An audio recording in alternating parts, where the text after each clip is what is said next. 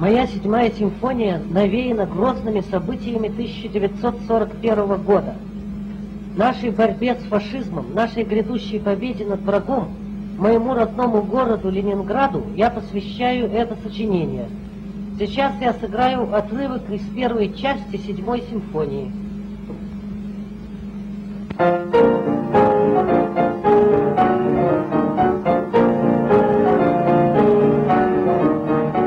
Знаешь, каждый раз, когда я слышу эту музыку, у меня мурашки бегут по телу.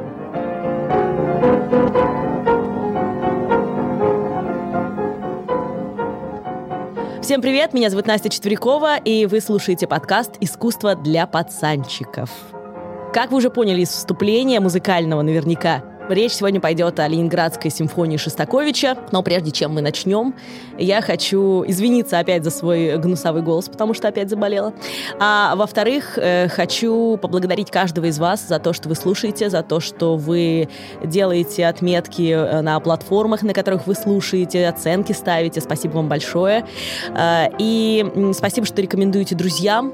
И, конечно, что поддерживаете подкаст «Монеты». Это для нас очень важно. В описании я оставлю ссылки для патронов из-за бугра на Patreon, для тех, кто э, в России хочет и может забашлять подкасту, есть Бусти, и ссылка на него тоже будет в описании. Ну, а также мы завели кошельки в криптовалюте, так что, если есть что, кидайте. Ну а в секретном чате для патреонов, по традиции уже, в этот чат может попасть каждый абсолютно. Я выложу уникальные иллюстрации к этому выпуску, и там есть другие ништячки для патронов. Присоединяйтесь. Напомню, что для тех, кто хочет замутить с нами коллабу, есть адрес infosobaka.talktalk.me, пишите туда. И если хотите пообщаться со мной лично, с Настей Четверяковой, то присоединяйтесь к каналу «Искусство для пацанчиков» в Телеграме или ищите меня по тегу Настя 4Ч во всех соцсетях, пока еще работающих соцсетях. Да, и спасибо за отзывы за книгу «Искусство для пацанчиков» по полочкам. Небольшой дисклеймер. Этот выпуск не приурочен ни к чему. Я просто хочу рассказать вам про величайшую музыку в истории, которая помогла людям по всему миру в самый трагический момент истории 20 века. И я очень надеюсь, что и сегодня эта музыка и ее история сможет помочь всем тем, кому сейчас тяжело.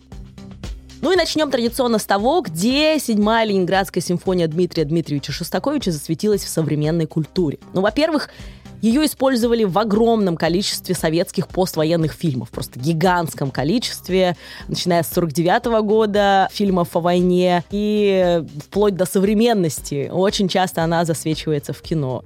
Мало того, ей самой, ее созданию, ее истории посвящены тоже фильмы художественные и документальные фильмы. А, и это документальный фильм «Ленинград номер 7». Вот такой справился. Там неплохие интервью есть, он есть на Ютубе. А, это фильм 57 года «Ленинградская симфония» режиссера Захара Аграненко. Концерт уже начался. Это сериал «Седьмая симфония» Александра Кота 21 года, 2021, где Алексей Гуськов играет дирижера Карла Элиасберга. Также сохранились э, видео репетиции седьмой Ленинградской симфонии Шостаковича э, 42 года. И сохранились отрывки, где ее наигрывает сам Шостакович и дает небольшое интервью. Ссылки на все эти штуки я тоже вам оставлю обязательно.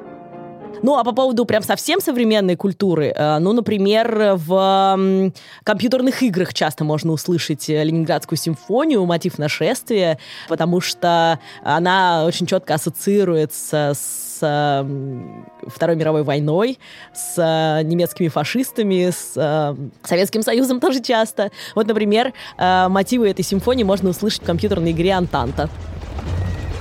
Так вот. Или, например, в мультсериале, в аниме-сериале «Меланхолия Харухи Судзумии». А, то есть в одной из серий прямо вот фрагменты Ленинградской симфонии звучат.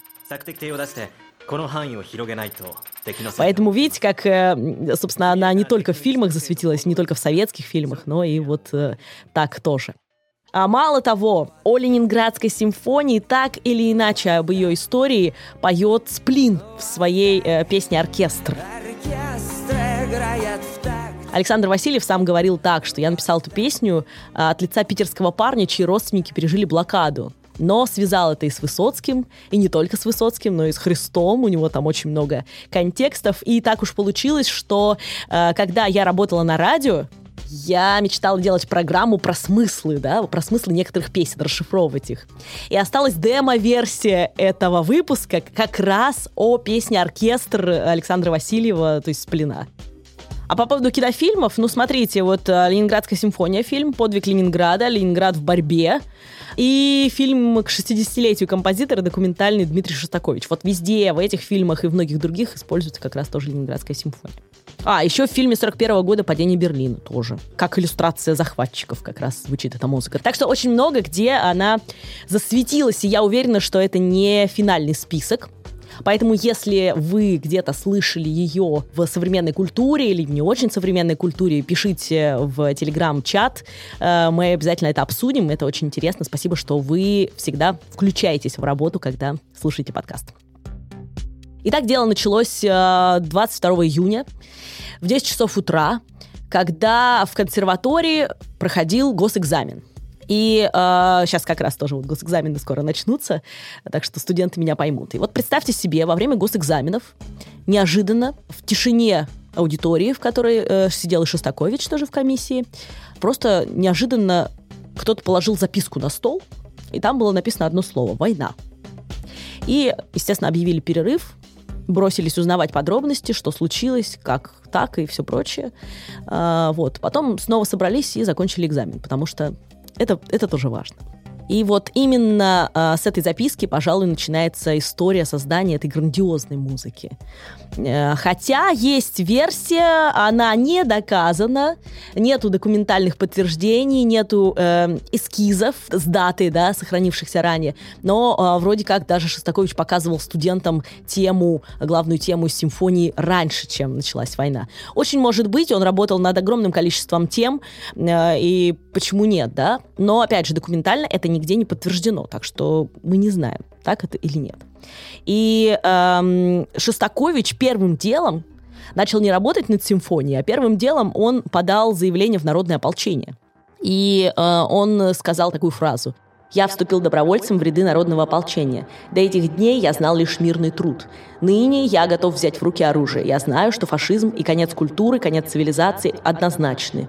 Исторически победа фашизма нелепа и невозможна. Но я знаю, что спасти человечество от гибели можно только сражаясь. И вот после этой фразы ключевой, да, он э, вместе со своими студентами из консерватории начал заниматься тем, что он тушил пожары после бомбежек на крышах. И консерваторским отвели участок в 15 километров от Финского залива до больницы Фореля. Это станция дачная, да. Сейчас называется проспект Народного ополчения в Питере. И вот э, на этих 15 километрах как раз они занимались тем, что тушили вот эти вот пожары. И э, Шостакович, уходя на дежурство ночное, да, брал с собой на крышу партитуру, да, и начинал вот э, писать, чтобы не терять времени. Он сам говорил, что таскал туда партитуру, не мог от нее оторваться. То есть естественно, что... Вот, меня часто спрашивают о том, что вот, а когда у нас начнет культура что-то вот там в искусстве развиваться, что-то делать, я всегда говорю, ну, к сожалению, к сожалению, только в кризисные моменты как-то вот мы собираемся и начинаем двигаться искусство. Это не только в России, но это и по всему миру всегда так бывает. Поэтому эм, вот этот вот стресс, он э, как раз, э, видите, как толкал Шостаковича на деятельность. Вот на некоторых эскизных листочках, которые сохранились уже времен, да, вот э, войны и времен того, когда он на крышах вот это вот писал, э, среди нотных записей есть э, обозначение ВТ. И вот что бы вы думали это значит? Это значит воздушная тревога. Понимаете, да? Как это все происходило? И м, об этих дежурствах на крыше узнал как-то фоторепортер ТАСС по фамилии Мазелев – и, э, или не знаю, как правильно, и 29 июля он сфотографировал Шостаковича во время одного такого дежурства в костюме пожарного. В таком шлеме, все как надо. И этот снимок, ну, просто молниеносно обошел газеты огромного количества стран, и впоследствии именно его поместят на обложку Time. Почему так произошло? Почему к Шостаковичу и его музыке такое было внимание приковано? Почему? Да дело в том, что Шостакович уже был знаменит на весь мир к тому моменту, как он начал писать седьмую симфонию. Когда ему было всего лишь 19 лет, вдумайтесь в это, в 19 лет было парню, Он уже закончил к тому времени консерваторию и поступил, потому что туда в 13, если что. Угу. И его дипломом была как раз его первая симфония. Ее премьеру решили транслировать по радио. Это тоже было одной из первых трансляций по радио, поэтому она прогремела, да, на всю страну.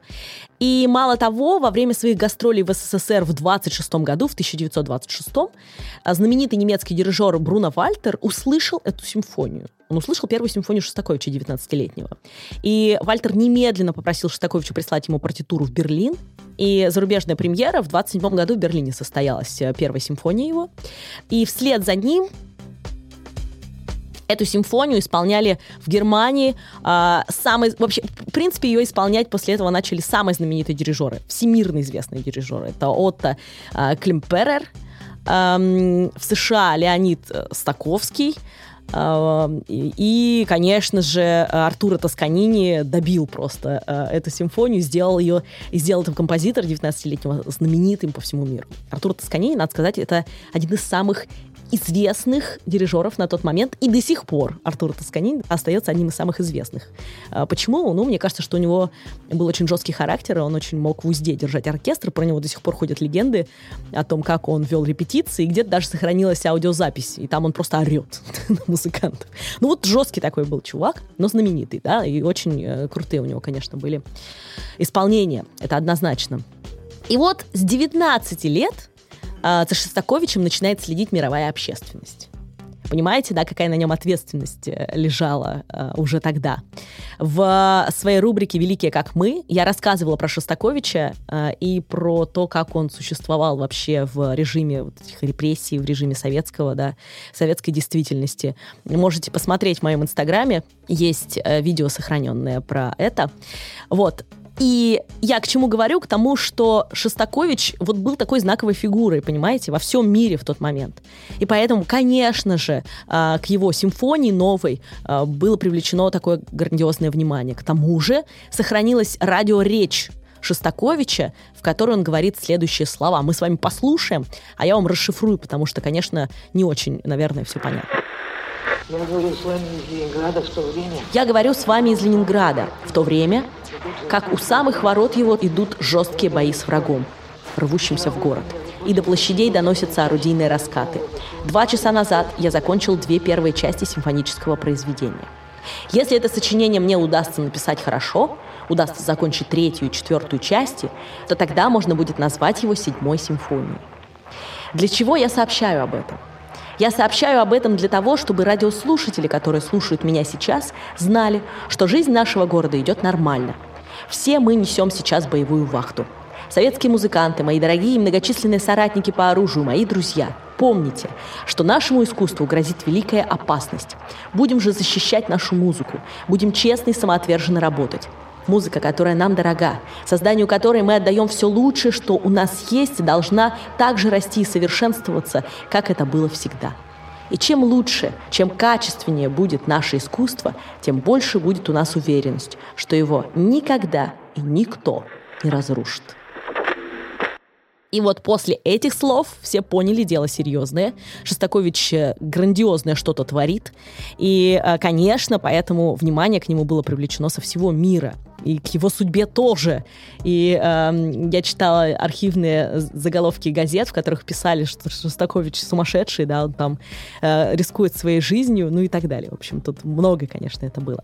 И вот сын Шостаковича Максим Дмитриевич вспоминал, что их, всю семью, э, провожал Шостакович сначала в бомбоубежище, а сам бежал писать симфонию. Ну и, собственно, тушить пожары. И постепенно замысел Шостаковича разрастался сам по себе, и вот он говорил об этом, что любовь к людям, составляющим оплот культуры, цивилизации, жизни, вот о чем эта симфония, понимаете? То есть она от э, военной какой-то идеи разрослась вообще к гигантским размерам. Мы еще об этом с вами поговорим, когда будем разбирать музыку. И буквально несколько дней назад буквально несколько дней назад, вот до записи подкаста, я была в Питере и побывала в доме на Большой Пушкарской. Доме, где создавались первые части этой самой симфонии. Ну и там на крышах где-то, да, как раз тоже. А, и я правда, честно говорю, что, ну, я, конечно, фанат, я понимаю, но меня прям у меня был такой трепет внутри от того, что вот в этих стенах, да, создавалась эта великолепная музыка. А, Шостакович жил и творил в квартире номер 5 корпуса по Большой Пушкарской, 37. Этот дом еще называют дом, домом трех Бенуа, потому что у него были архитекторы из семьи Бенуа. И э, там на, со стороны Кроверской улицы есть бюст композитора и также мемориальная доска у парадной, э, у одной из парадных. И есть э, со стороны Большой Пушкарской парк, другого композитора, но это не важно. И там парк, и есть на одном из домов лепнина, где Шестакович в виде солнца изображен. И соседствует, внимание, с Дали, Сальвадором, Лихачевым, профессором, да, и Данилом Хармсом. Я не знаю, кто автор этой лепнины, но мне очень интересно было такое соседство 20 века, выдающихся однозначно людей. И вот с 1937 года и до эвакуации в Самару э, как раз э, Шостакович жил в этом доме. И недавно я прочитала о том, что в этот дом попало аж 6 бомб. Представляете? 6. В общем, место невероятное. Если будете в Питере и вам захочется пройтись по этим местам, врубите подкаст «Искусство для пацанчиков», этот эпизод и погуляйте там. Просто для атмосферы. Единственный день, когда он не писал симфонии в том сентябре, это было 25 число, потому что в этот день у Шостаковича день рождения, он отмечал свое 35-летие с друзьями и э, играл им свою симфонию на фортепиано в этот день. Так что, считай, тоже работал, в общем, в этот день с музыкой.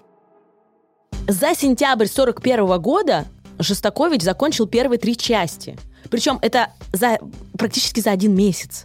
Три части глобальные, да, в симфонии всего четыре части. То есть, по сути, ему только финал осталось написать. Но это невероятно. Вот 3 сентября первая часть была закончена, а 30 его уже эвакуировали в Куйбышев, э, в Самару да, и э, это, конечно, ну, невероятная работа, невероятная м, вот эта вот дисциплина, да, с которой он это все писал. Вспомните эпизод про Гернику Пабло Пикассо и как он активно работал над этой э, картиной, да, то есть вот там примерно такое же, такая же интенсивность работы была, такая же глобальная, гигантская.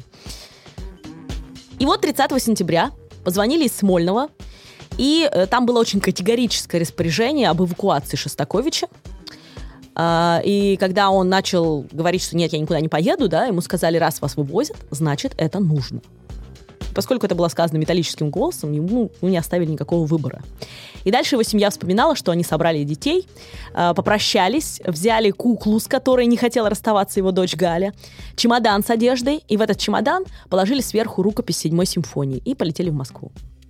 Гостиница «Москва», э, это которая рядом с Красной площадью, напротив охотного ряда, э, там поселили Шостаковича как раз. И она, как он вспоминал, была заполнена военными. Просто там сплошь одни военные были. И над столицей в это время были воздушные сражения. Поэтому, конечно, ситуация была очень серьезная.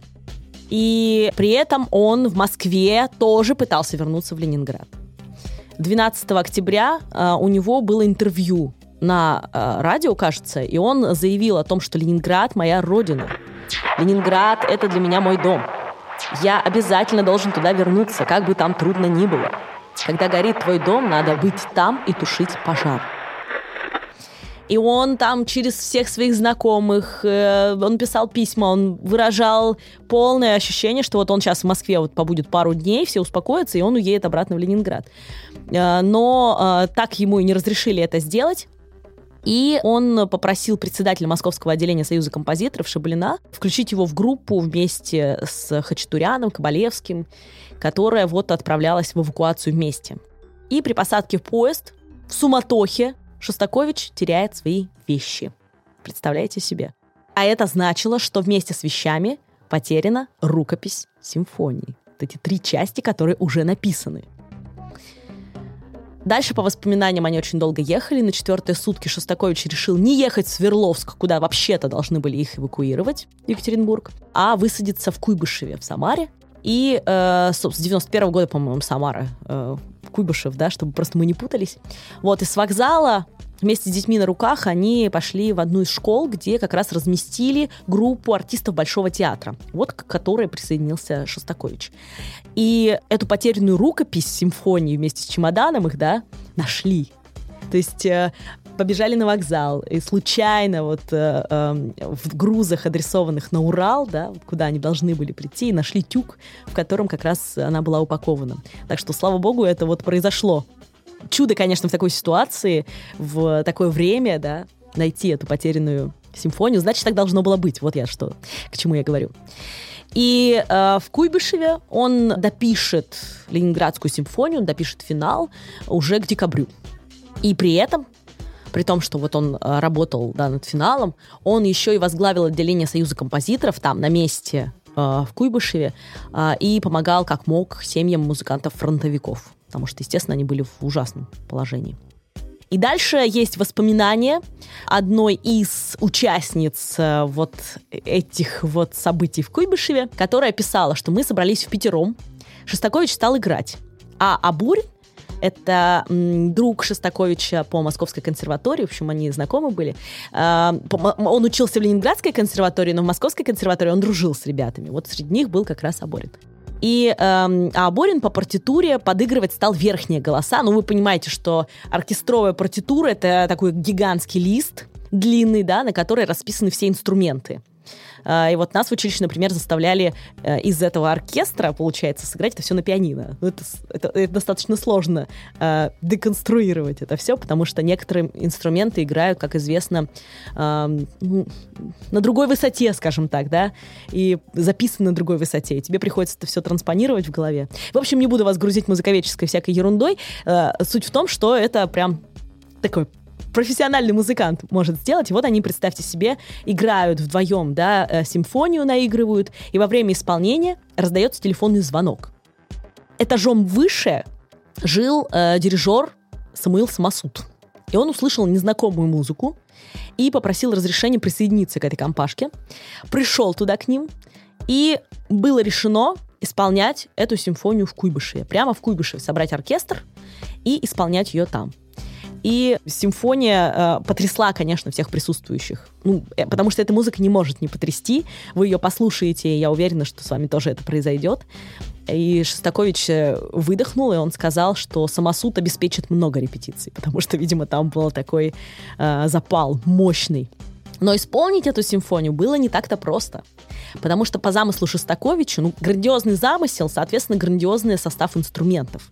Среди прочего, там было 4 валторны, 5 литавр, такие барабаны здоровые, 2 арфы, 2 арфы, ну и так далее. То есть это был расширенный состав симфонического оркестра. А все на войне. Все музыканты на фронте. Этих-то как непонятно собрать там даже просто симфонический оркестр. А тут представьте себе. И э, поэтому в Куйбышеве вот смогли, да, собрать тех, кто в эвакуации, тех с фронта подтянули музыкантов э, и смогли э, это исполнить именно там впервые. А в Москве и в Ленинграде впервые не могли исполнить, потому что шли сражения в этот момент в этих городах в столичных. Вот. И премьера состоялась 5 марта 1942 года в зале Куйбышевского дворца культуры. Транслировалась она по радио на всю страну, естественно. Московская же премьера состоялась только 29 марта. И ее также дирижировал самосуд, и там были те же музыканты из Большого, вот, которые, собственно, в Куйбышеве э, были на премьере, да, которые уже были отрепетированы все с ними. Шостакович тоже приехал в Москву самолично и привез с собой в Москву автограф своей симфонии. Тот самый, который чуть не потерялся и все прочее. Тот самый, который он писал на крышах э, блокадного Ленинграда, начинал писать. И именно так вот эта оригинальная тетрадь с автографом, э, с нотным текстом осталась в Москве. И она до сих пор в Москве, ребят. Сначала она э, находилась в музее имени Григория Рубинштейна, а сейчас она находится в коллекции музея музыки имени Глинки на улице Фадеева 4.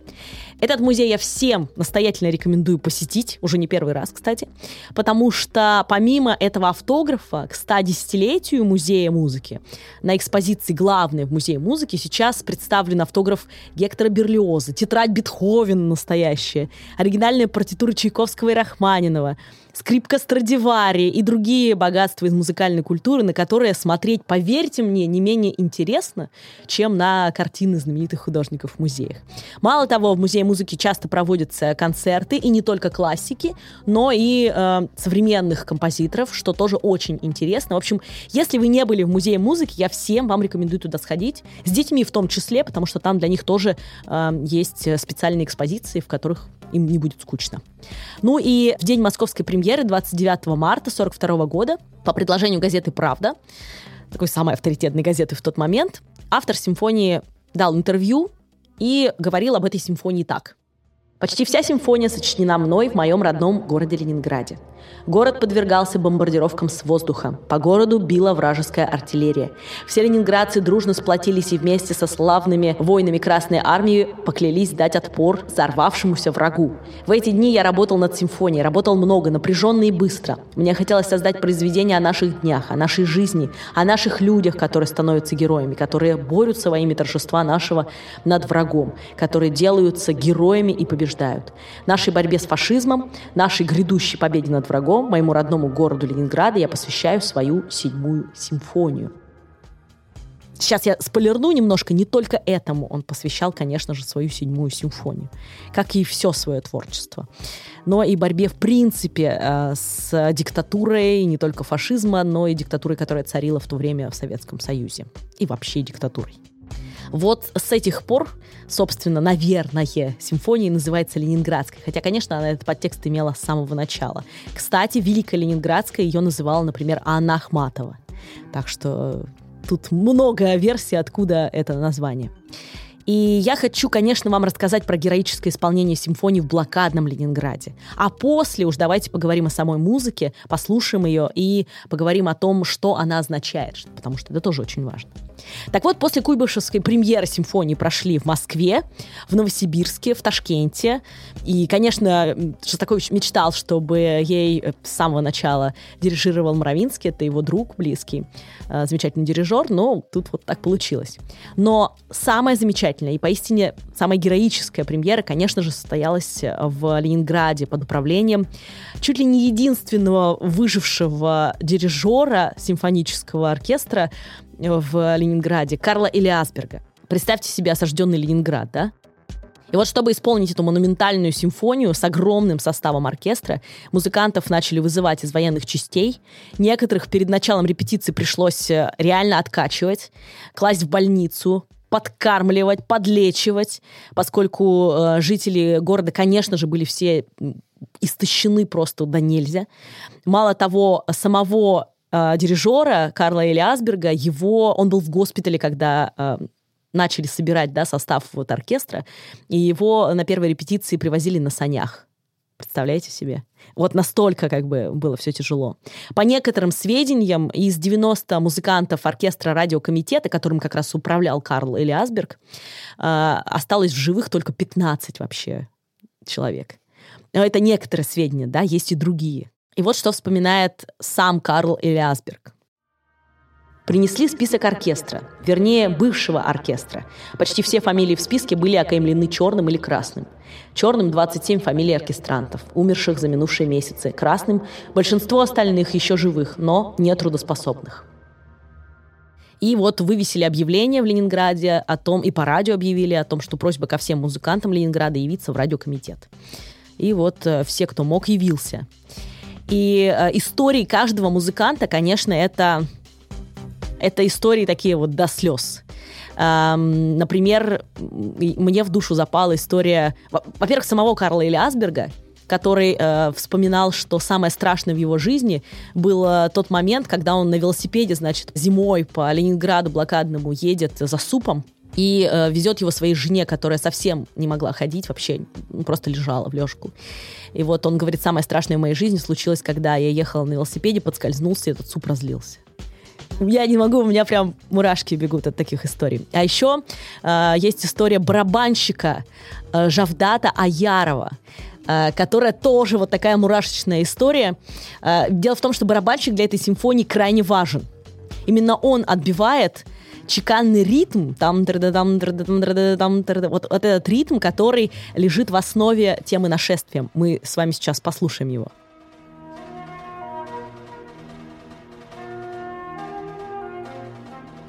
И вот представьте себе этот барабанщик, без которого симфония, ну, реально не состоялась бы, а, однажды не пришел на репетицию. И Карл Элиасберг очень заволновался и э, сказал, где он. На что ему ответили, что он умер, что этот барабанщик умер, он скончался. И Элиасберг не поверил этому и пошел в трупную. Это комната, где вот складировали тех, кто умер. И э, он пришел туда, нашел среди трупов э, тело Жавдата и почувствовал слабое дыхание. Представляете? То есть он понял, что он жив. Его вытащили, его откачали, откормили, и он э, был на премьере, он это сыграл. И позже в, у него есть интервью, видеоинтервью, в котором он э, рассказывает эту историю, и в которой он вспоминает вообще, как э, состоялась премьера и так далее. Это, ну, это просто невероятные, конечно, такие вот истории. Да, интервью его можете посмотреть на 40-й минуте в документальном фильме «Ленинград. Номер 7». А, так вот, там же вот этот вот Жавдат Айяров, барабанщик, вспоминает о том, что трубачи не могли выдувать звук, скрипачи еле двигали смычками, при этом а, Карл Элиасберг был беспощаден к себе и ко всем остальным, да, то есть вот он нужно и все. И во время премьеры тоже он вспоминал о том, что кто во что был одет. Кто-то достал свой пыльный смокинг, э, кто-то был одет в гимнастерку, а кто-то в ватник, потому что колонны зала, в котором э, состоялась премьера, э, были покрыты инием, потому что это была экстремально холодная зима, так совпало. И зал не успел оттаять даже за лето, представляете себе? А ведь э, премьера состоялась 9 августа, если что. И э, он говорил, что в зале были одетые люди, одетые нарядно, но одежда висела на них как на вешалке. И вот я почему это вам все рассказываю, просто чтобы вы прониклись э, тем, э, насколько серьезное было отношение к музыке, насколько серьезная была миссия у этой симфонии, насколько люди ждали этого, насколько это было важно. Почему музыка вообще важна? Это вот если мы с вами отключим интернет, вообще, да, и наконец-то послушаем музыку, ну, конечно, через интернет тоже, но я имею в виду, отключимся от вот этих вот ресурсов, и иногда будем просто уходить в музыку с головой. Возможно, нас тоже это будет спасать. И вот э, на премьере этот воскресший э, Жавдат Аяров, он играл вот эту самую легендарную барабанную партию. Ну и чтобы не допустить обстрела города во время премьеры, э, военные получили приказ, специальный приказ вести огонь с земли по небу, чтобы враги не смогли попасть. И э, Карл Элиасберг вспоминал, что вражеские бомбежки продолжались, артиллерийские обстрелы усиливались, нервы были в постоянном напряжении, но ведь так жили все ленинградцы. Мы убедились, что Ленинграду нужен оркестр. И как члены его единственного музыкального коллектива хотели дать ленинградцам все, что могли. Каждый день, за редким исключением, репетировали утром и вечером. Да? То есть вот все это было очень важно. 2 июля летчик Литвинов, э, как вообще попало в Ленинград, да, ноты вот 2 июля летчик Литвинов вместе с медикаментами доставил из госпиталей из Москвы четыре объемистые тетради. То есть вот он лично привез их в радиокомитет, э, и э, вот, собственно, так э, получили ленинградцы, ленинградские музыканты эту замечательную партитуру. И вроде как даже Литвинову этому дали какую-то медаль, потому что вот это было очень важно. Вот я еще раз повторюсь, что нам кажется, что музыка это какая-то фон, да, это фон для того, чтобы мыть посуду, фон для того, чтобы идти на работу или ехать в машине, а вот для людей того времени это была важнейшая штука, а ведь это было совсем недавно, ну, сравнительно недавно, совсем, да. Премьера состоялась в Большом зале филармонии в Петербурге, а, и гитлеровцы в день премьеры Ленинградской симфонии 9 августа 1942 года собирались вообще-то уже захватить город. И мало того, у них были даже заготовлены пригласительные билеты на банкет в ресторане «Астория». Представляете себе? И когда командующий Ленинградским фронтом генерал армии Говоров приказал огнем батареи 42-й армии э, предупредить вражеский обстрел, операция называлась «Шквал», ленинградцы, конечно, не знали об этой операции. Они узнали о ней спустя достаточно много времени. А, вот. Но а, поздравляя дирижера после премьеры, вот этот самый Говоров, он сказал, а мы для вас сегодня тоже славно поработали, да? Э, а мало того, один из солдат по фамилии Совков он, или Савков, не знаю, как правильно, он э, в тот момент стоял за оружием у Пулковских высот, и сложил очень трогательные стихи об этом дне. Звучат они так. «И когда в знак начала дирижерская палочка поднялась, над краем передним, как гром величаво, другая симфония началась. Симфония наших гвардейских пушек, чтоб враг по городу бить не стал, чтоб город седьмую симфонию слушал, и в зале шквал, и по фронту шквал. И когда разошлись по квартирам люди, полны высоких и гордых чувств, бойцы опустили стволы орудий, защитив от обстрела площадь искусств. Я, честно, ну, у меня просто мураши бегут вообще, когда я всю эту историю рассказываю и когда, конечно, слушаю эту музыку. Это, ну, это невероятно. Это невероятная сила этих людей и невероятная музыка, которая так им помогла. И, сейчас вы узнаете, что эта музыка помогла не только ленинградцам многим выжить просто морально, да, но еще и людям по всему миру. Так вот, еще немножко про премьеру флейтистка, которая участвовала в оркестре, Галина Лилюхина, она вспоминала такое. Были репродукторы, немцы все это время слышали. Вот все, что происходило в зале в филармонии ленинградской. И как потом говорили, э, немцы обезумели все, когда это слышали. Это она так говорит, это авторский текст, я просто поэтому так сбивчиво. Они-то считали, что город мертвый. И гораздо позже двое туристов из ГДР которые разыскали дирижера Карла или Асберга уже после э, войны, и они ему признались, что тогда, 9 августа 42 года, мы поняли, что проиграем войну, мы ощутили вашу силу, способность преодолеть голод, страх и даже смерть.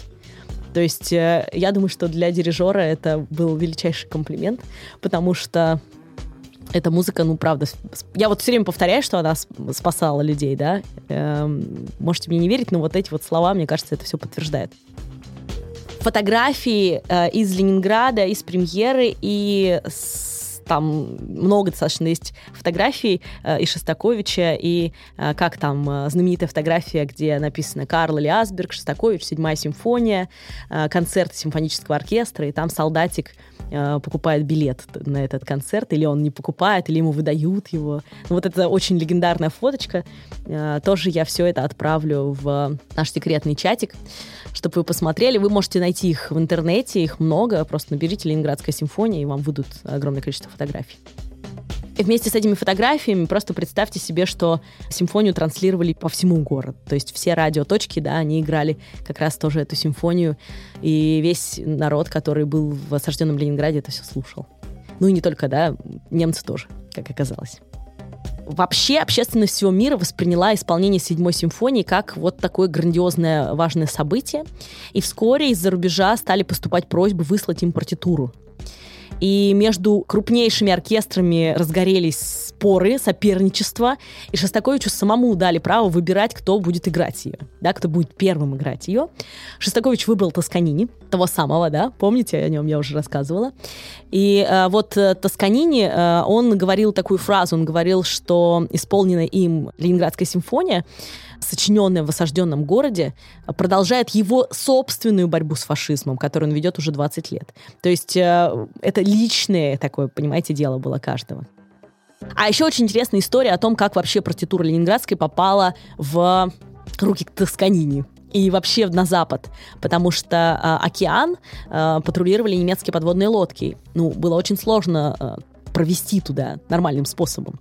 Поэтому партитуру лист за листом отсняли на фотопленку, и негативы окольным путем через Ташкент, Ашхабад, Иран, Ирак, Египет, потом в Средиземное море и Атлантику, с юга там, обходя минные поля, доставили как раз в Нью-Йорк. И вот э, Тосканини было 75 уже, когда он как раз э, с жаром принялся изучать. Говорят, что он в течение пяти дней изучал это эти э, листы, эти, эти партитуры, и потом уже знал их наизусть и, собственно, шел дирижировать. Тоже интересно, конечно, так.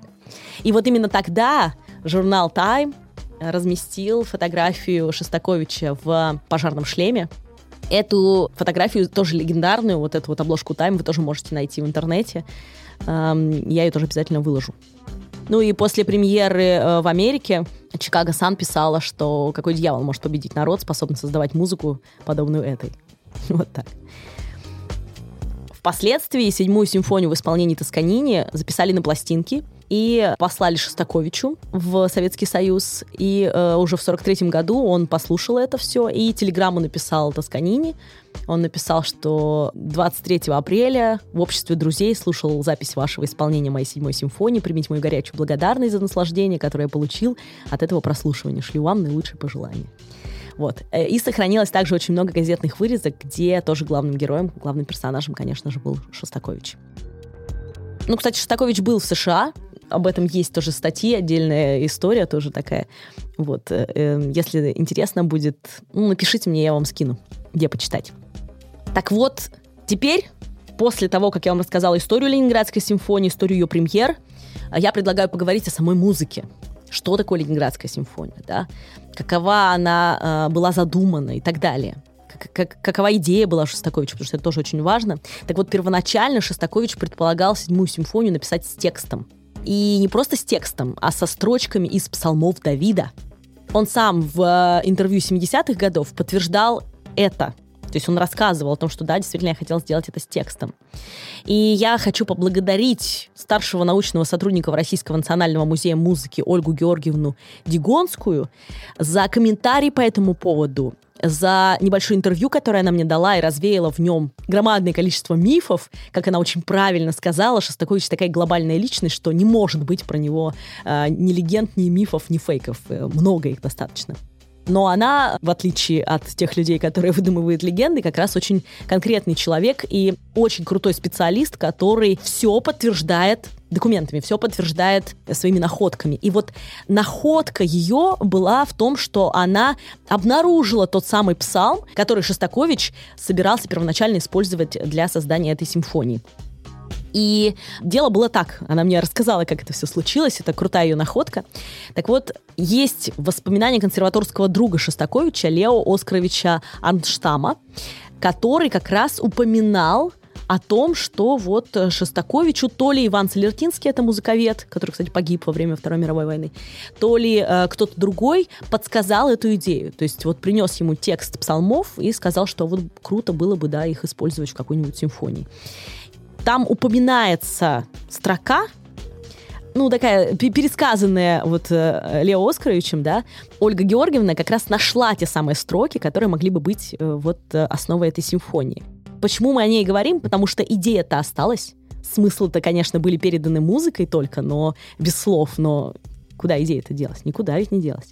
Так вот, э, спасибо, Ольга Георгиевна, еще раз. Восьмая строка, 136-й псалом, звучит так. «Блажен кто воздаст тебе за то, что ты сделал нам.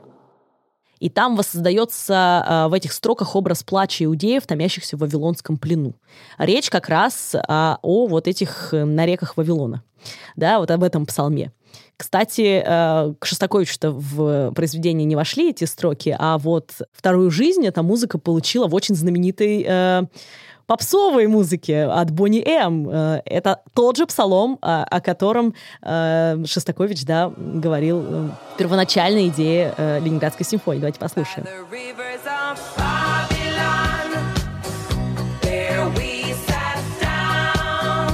Да-да, представьте себе, это именно тот самый псалом пропивается в этой песне, а не какие-то развлекательные текстики. Но я отошла от темы, давайте вернемся к великой музыке Шостаковича. В любом случае, сейчас это всего лишь занимательный факт. А Ленинградская, кроме своего подзаголовка, авторского текста не имеет. Но еще раз повторюсь, идея о победе не только над фашизмом, но и над тоталитаризмом и вообще над всяческого рода угнетением звучит и без текста очень красноречиво в этой музыке. И интуитивно, я думаю, все великие композиторы того времени мыслили одинаково.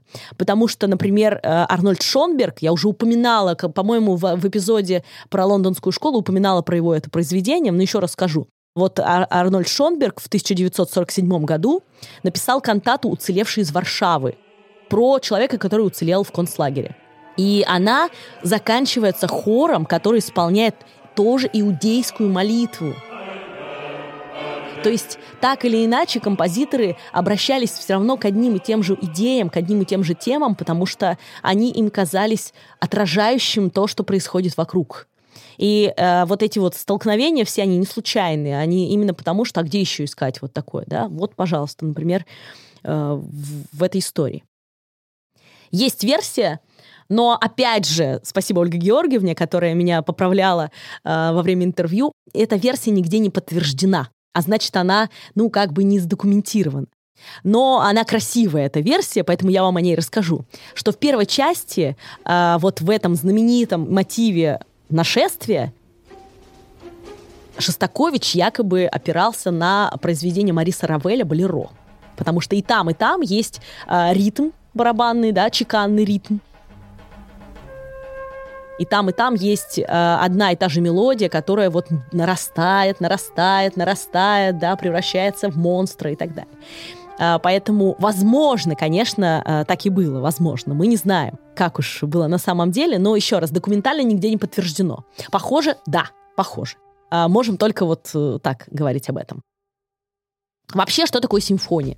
Симфония с греческого переводится как созвучие. И, например, в Византии слово симфония использовалось как обозначение отношений церкви и государства. То есть вот это как раз созвучие, да, которое должно вроде как вместе идти. Ну, в общем, у всех по-разному бывает. Вот, а это просто, чтобы вы где-нибудь попонтовались, что вы знаете, откуда пошло слово симфония. Но на самом деле классическая симфония, коей является Ленинградская симфония, она имеет четыре части.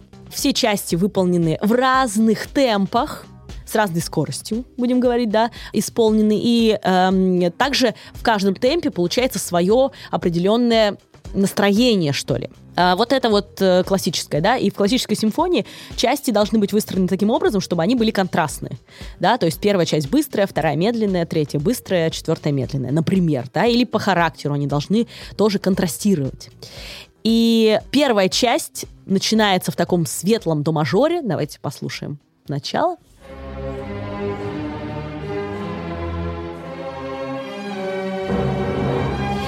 Такая широкая, распевная мелодия, очень такой русский национальный колорит здесь чувствуется.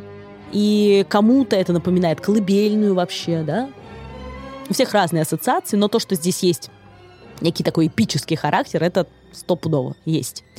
Ну а дальше издалека, на фоне вот этого вот то ли колыбельной, то ли русской народной песни, начинает раздаваться вот та самая барабанная дробь.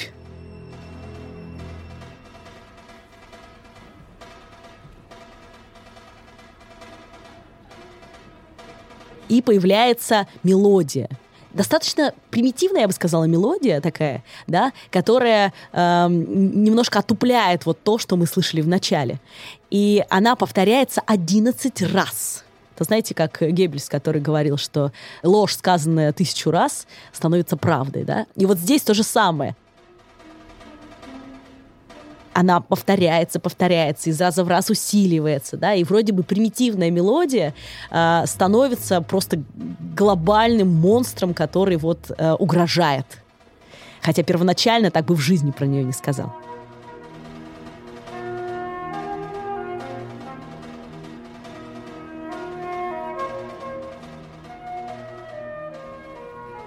Во второй части, вторая часть скерца, это такой э, жанр на контрасте, вот, да, он, он легче гораздо. А, и эта скерца выдержана в достаточно таких вот нежных, мягких тонах э, музыкальных, и критики иногда сравнивают ее с «Белыми ночами Ленинграда». Мне нравится это сравнение, чтобы у вас тоже была такая вот э, зрительная картинка, да, вот на фоне этого всего. Третья часть — это «Адажио», это адажио это вообще музыка всегда очень проникновенная, очень такая, которая вот задевает за живое. И оно открывается таким вступлением, как будто бы органным, не знаю, вот, вот э, хоральное это называется, да, как у Баха. И звучит э, как будто бы реквием по погибшим. То есть вот это вот то, что трогает, да, то, что нас проникает внутри, вот как будто какая-то вот реквием, погребальная вот эта вот музыка.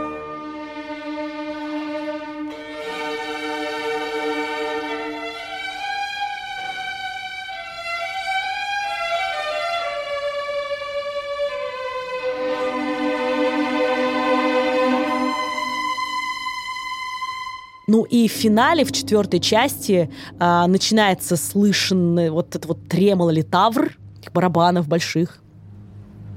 Дальше тихое звучание скрипок, приглушенных. Такие есть специальные штуки, называются сурдины. Они э, вставляются между струны, вот они приглушают немножко звук. Ну а дальше происходит постепенное такое нарастание сил э, если сравнивать это с борьбой народа, да, то это какой-то народный гнев, что ли, да, который вот начинает развиваться.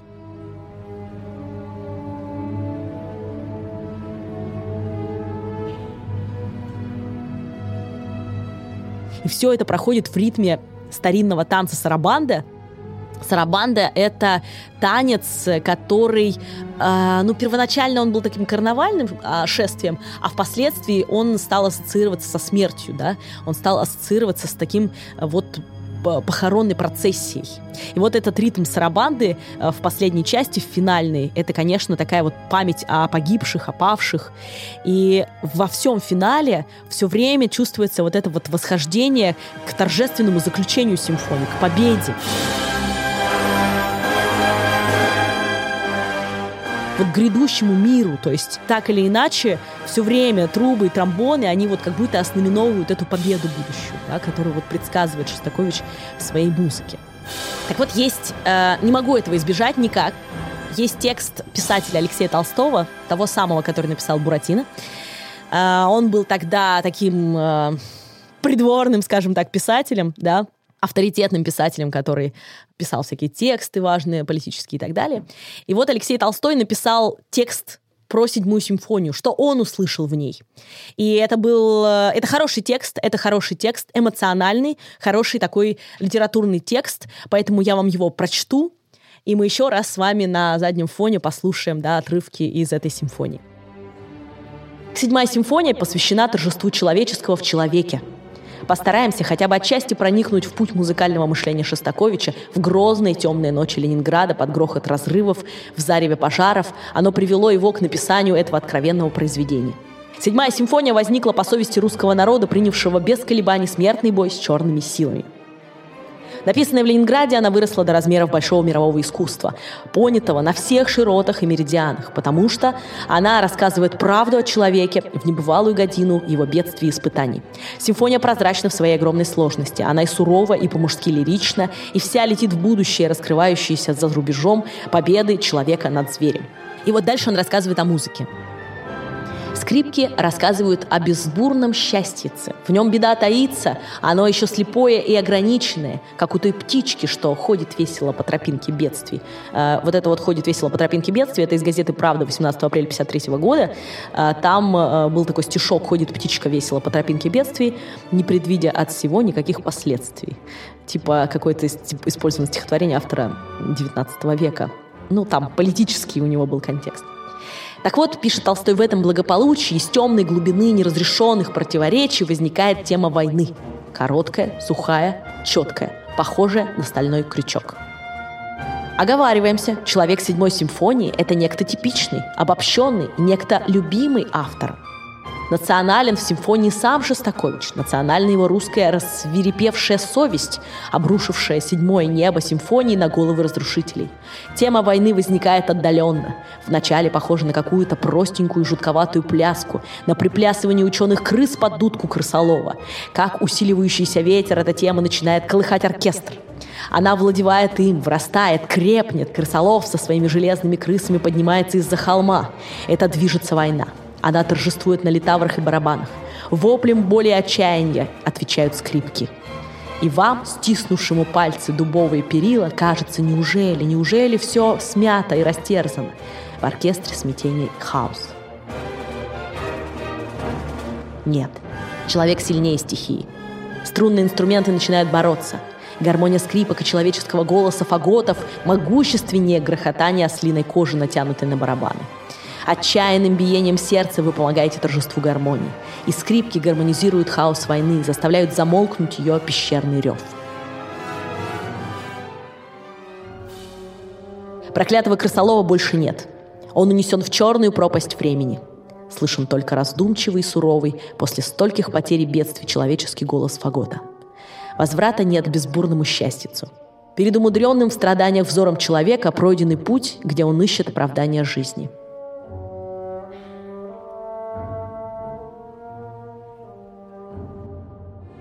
За красоту мира льется кровь. Красота — это не забава, не услада и не праздничные одежды. Красота — это переосознание и устроение дикой природы руками и гением человека. Симфония как будто прикасается легким дуновением к великому наследию человеческого пути, и оно оживает.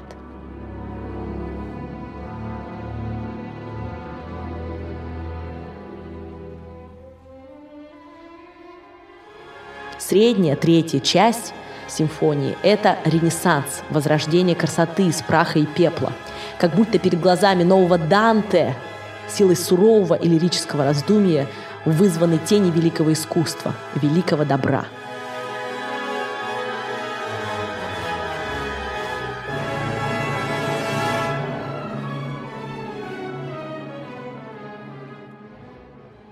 Заключительная часть симфонии летит в будущее – Перед слушателями раскрывается величественный мир идей и страстей.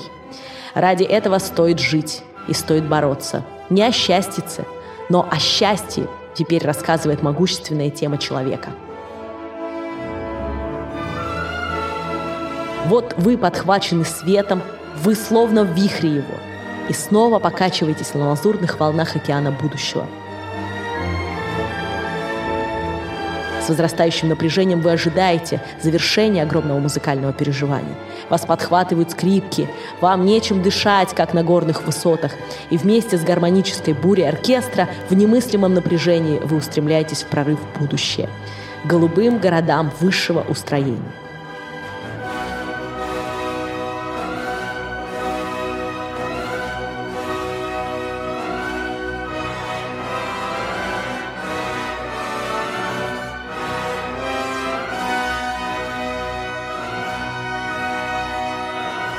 Это все было опубликовано в газете «Правда», самой прополитической газете 1942 года, 16 э, февраля.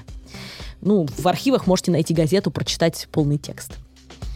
И это эмоционально, еще раз скажу, это не музыковедческий анализ, конечно, нет. Это эмоциональная а, вот такая вот ответ Алексея Толстого на музыку, которую он услышал в тот момент. И это сильная эмоциональная штука, правда?